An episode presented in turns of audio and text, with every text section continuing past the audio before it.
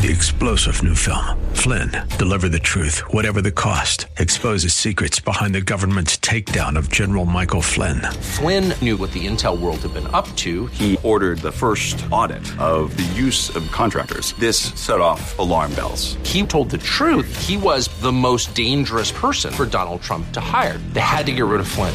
Flynn, deliver the truth, whatever the cost. Available now. Watch it today. Go to salemnow.com. Salemnow.com. He knew when it was time to stand up on that mountainside in Matthew 5 through 7 and teach. He understood the importance of giving. He gave his all, and he knew how to lead. He took 12, and well, one of them went by the wayside, but the other 11, they changed the world, and he embodied love. Welcome to The Barnabas Effect with Paul Purvis, Senior Pastor of Mission Hill Church, a multicultural, multi generational, multiplying church focused on shining the light and love of Jesus like a city on a hill. You're invited to visit any of the three locations in Temple Terrace and Tampa. For information and locations, visit missionhill.org. That's missionhill.org. Now, with today's message, here's Pastor Paul Purvis. So, so the first step to living life God's way, I'm just telling you, it always goes back to the gospel. Everything in your life goes back to the gospel. The first step to living God's way is surrendering to Jesus. Then you begin to say, All right, God, I'm created in your image. I'm saved by your grace. How then am I distinct? You're not one in a million. You're one in all of creation. So, how do you discover that? That's what Paul is dealing with in the following verses. Uh, look in verse 4. Just as each one of us have one body with many members, and these members do not all have the same function, so in Christ, we who are many form one body, and each member belongs to all the others. We have different gifts according to the grace given to us, and then it goes through the list, seven of them. If a man's gift is prophesying, let him use it in proportion to his faith. If it's serving, let him serve. If it's teaching, let him teach. If it's encouraging, let him encourage. If it's contributing to the needs of others, let him give generously. If it's leadership, let him govern diligently. If it's showing mercy, let him do it cheerfully.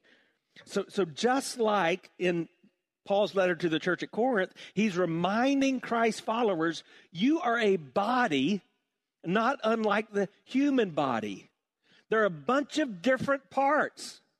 We are different, but we're one. By the way, that's why the scripture teaches us repeatedly about the Trinity, that which we have trouble understanding.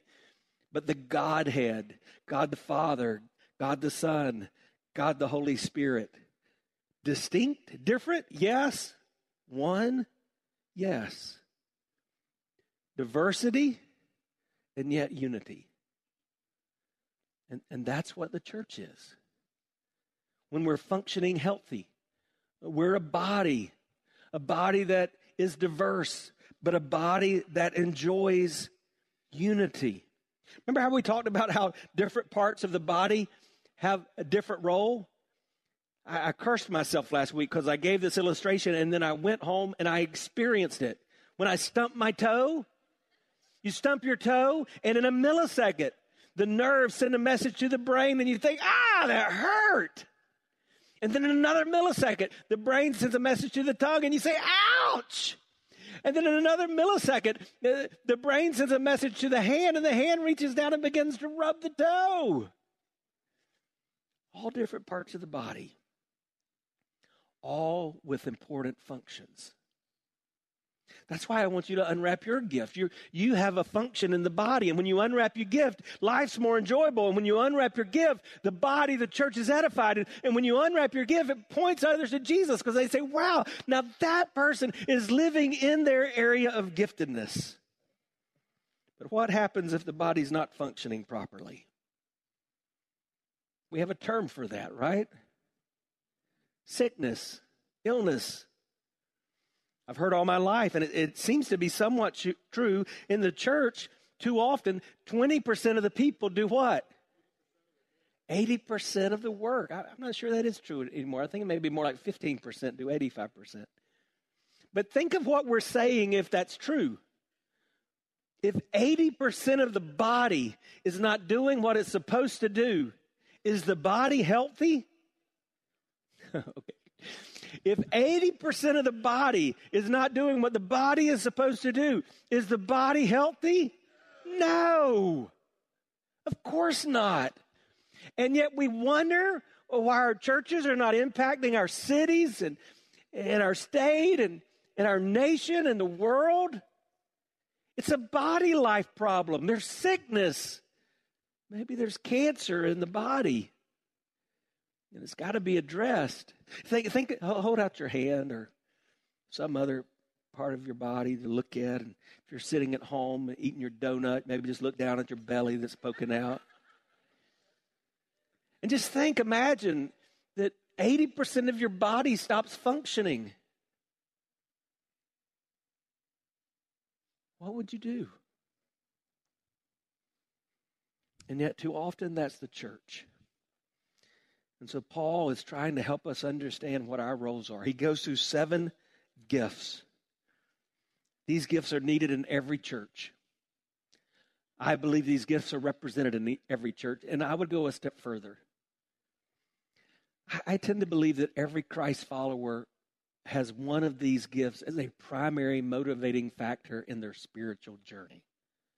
In other words, this is what makes you tick. And yes, you have talents, and yes, you have personalities, but if we could sum you up, we could use one of these words, these motivational gifts, and we could say, that's why they act the way they are. And when it functions properly in the body, man, it makes a difference. So let's walk through those. The first of these is prophecy. Prophecy. Now, now prophecy in Scripture is utilized in a couple of different ways.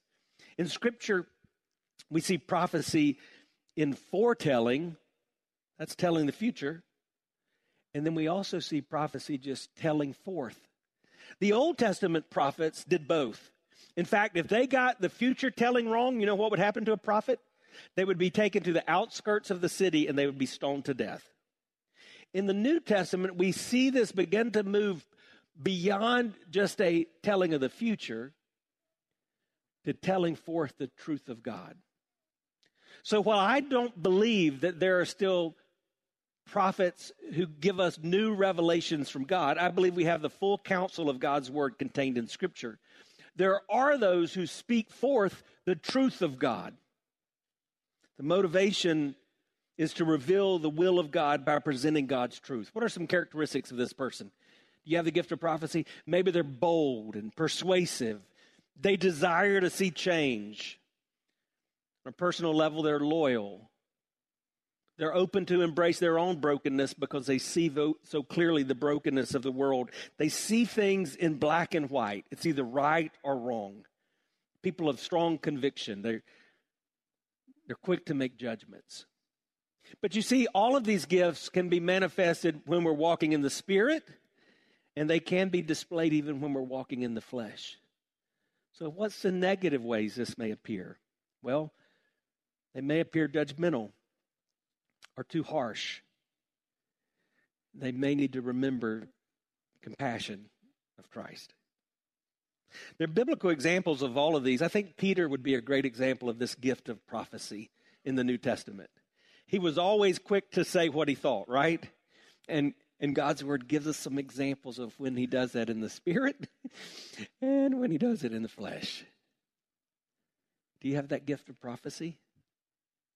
The next in the list is the gift of serving.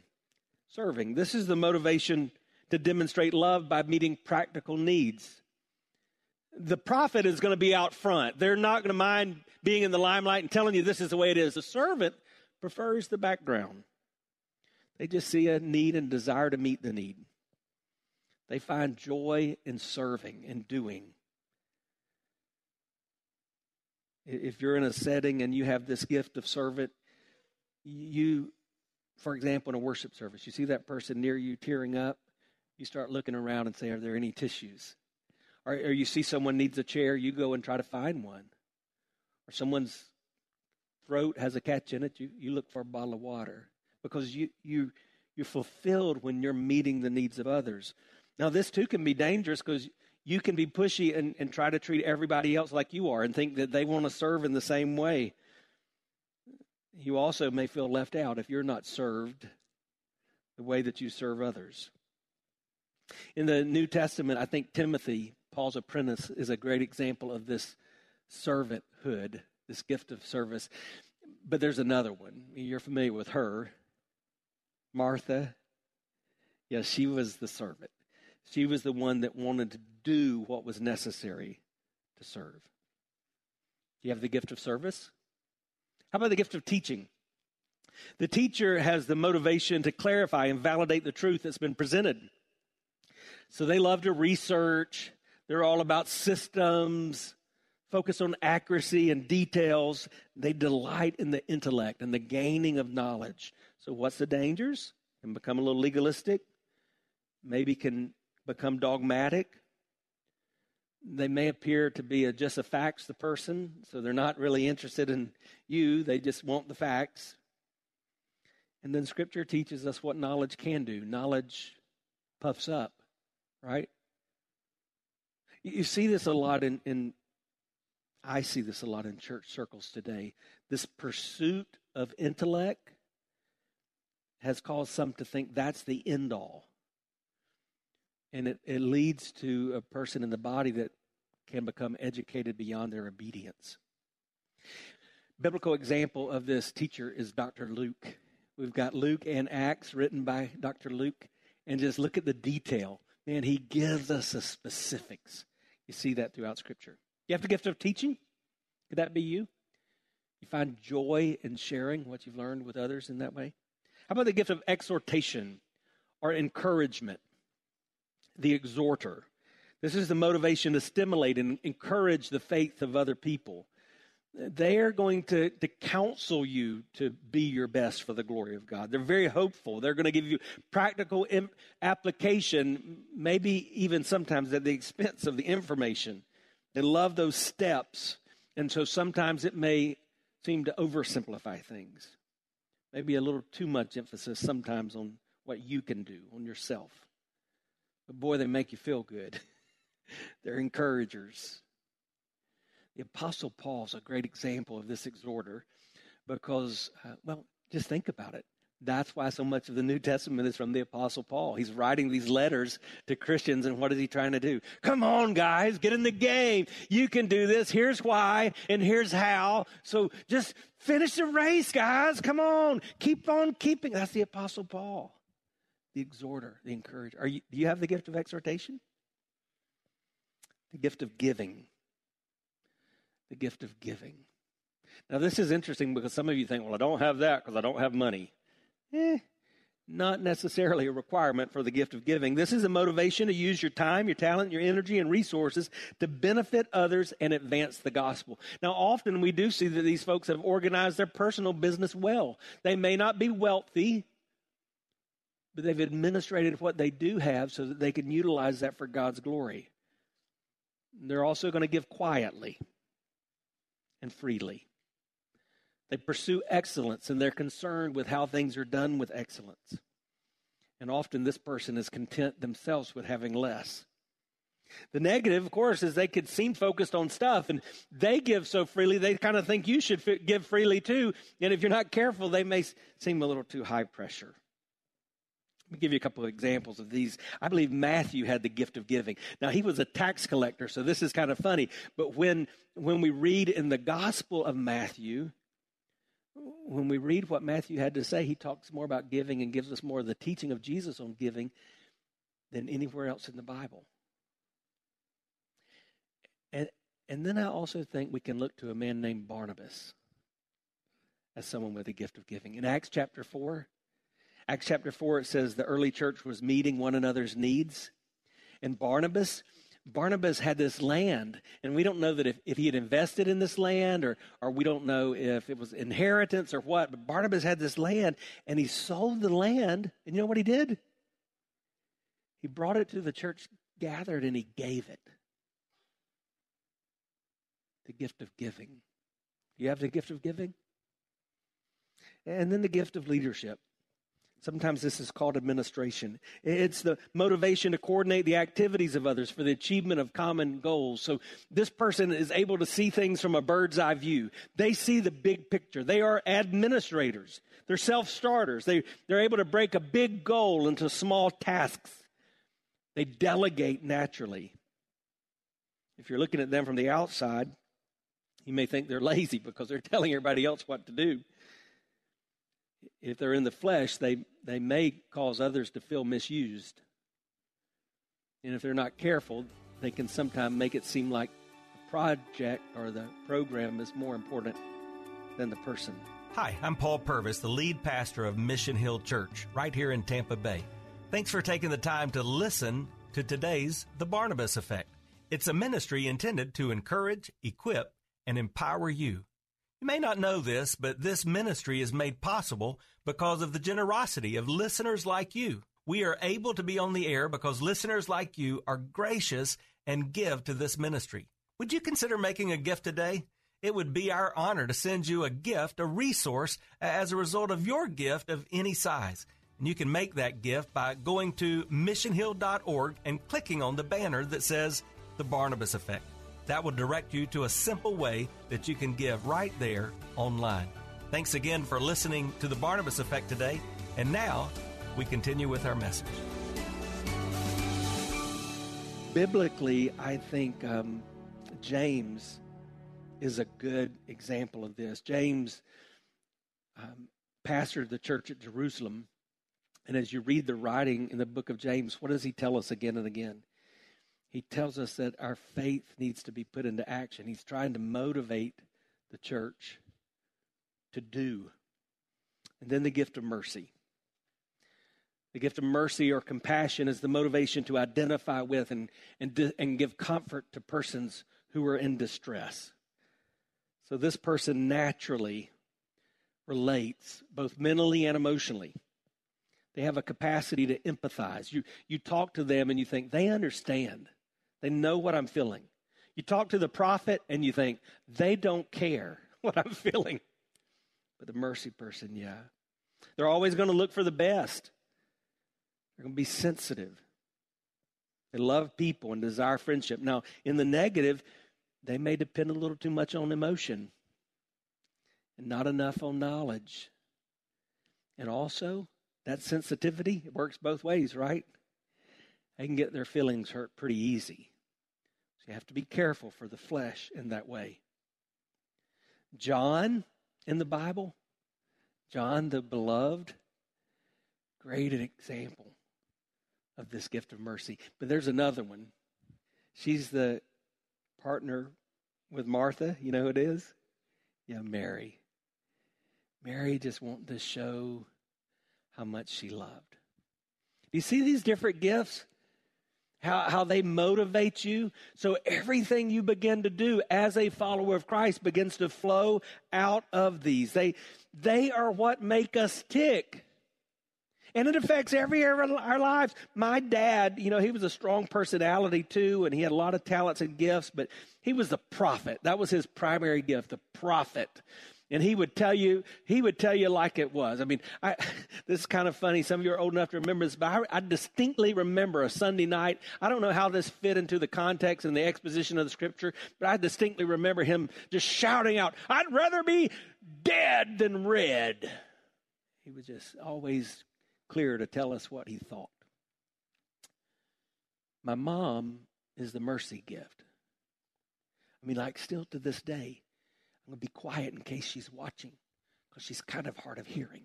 But still to this day, it's hard to have a conversation with tears without tears just coming to her eyes.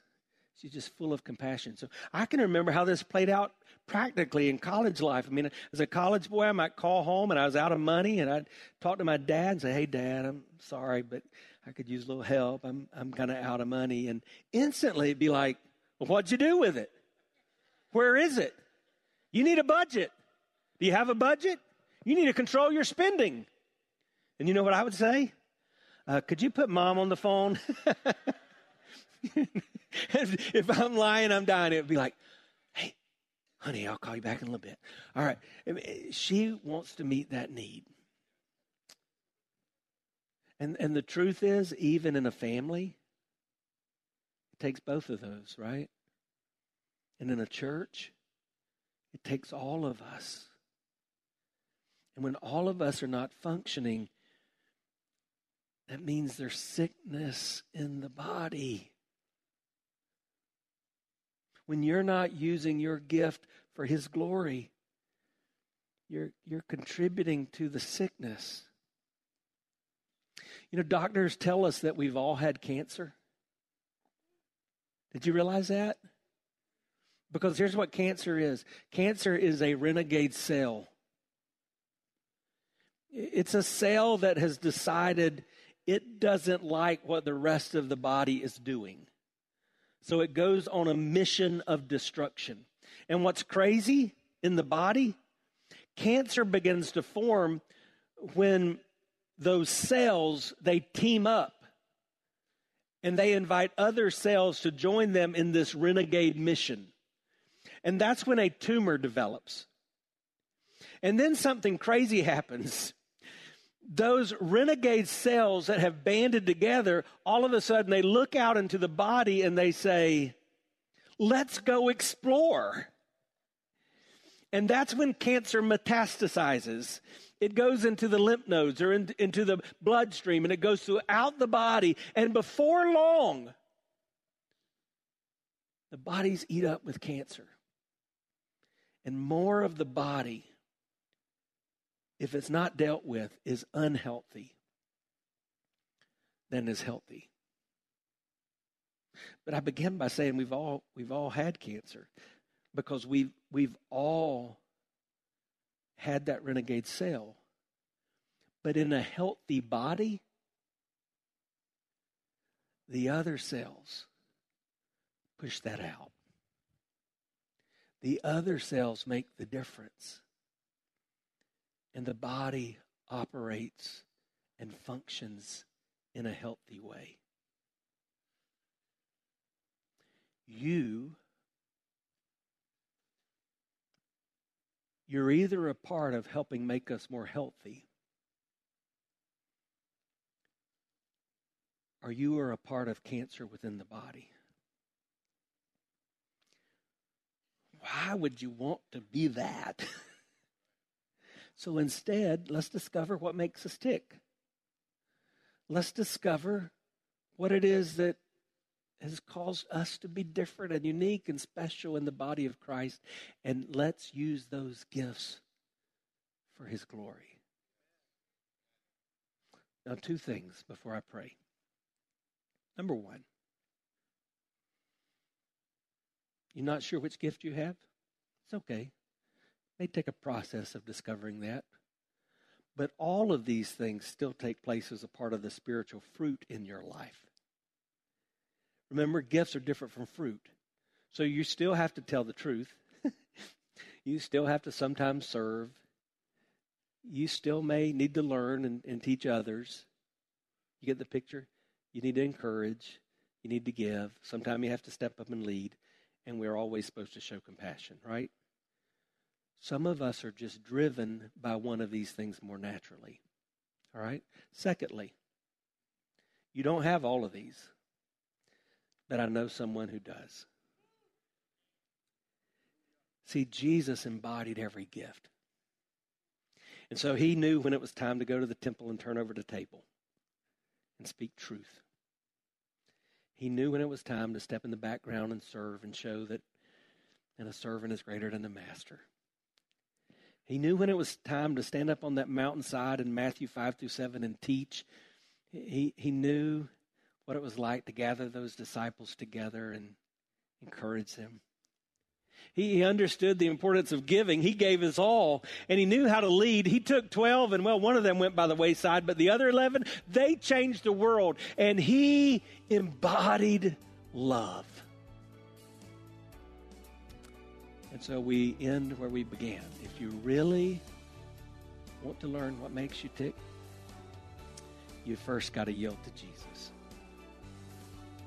Let him take charge in your life. You've been listening to The Barnabas Effect with Pastor Paul Purvis. The Barnabas Effect is here to provide listeners like you with biblical truth and spiritual encouragement. But it can't be done without your financial support. Go to missionhill.org and click on the Give tab. Your financial support helps us reach those seeking truth about God and themselves. Thank you for giving at missionhill.org.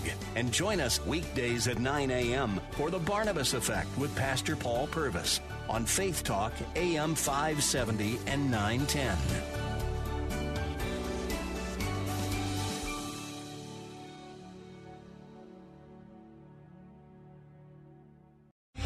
Three star general Michael J. Flynn, head of the Pentagon Intelligence Agency, knew all the government's dirty secrets. He was one of the most respected generals in the military. Flynn knew what the intel world had been up to, he understood its funding. He ordered the first audit of the use of contractors. This set off alarm bells. The explosive new documentary, Flynn, Deliver the Truth, Whatever the Cost, and covers the facts behind this scandal. Flynn told the truth. He was the most dangerous person for Donald Trump to hire. I find out the worst enemy that I'm going to face in my life is right here in America. They took my assessment and they wanted me to change it. And I was like, I'm not changing it. They had to get rid of Flynn. With in depth interviews, archival footage, and never before seen personal records of the man behind the headlines. I just felt like I was drowning. Flynn, deliver the truth, whatever the cost. Available now. Watch it today. Go to salemnow.com. Salemnow.com.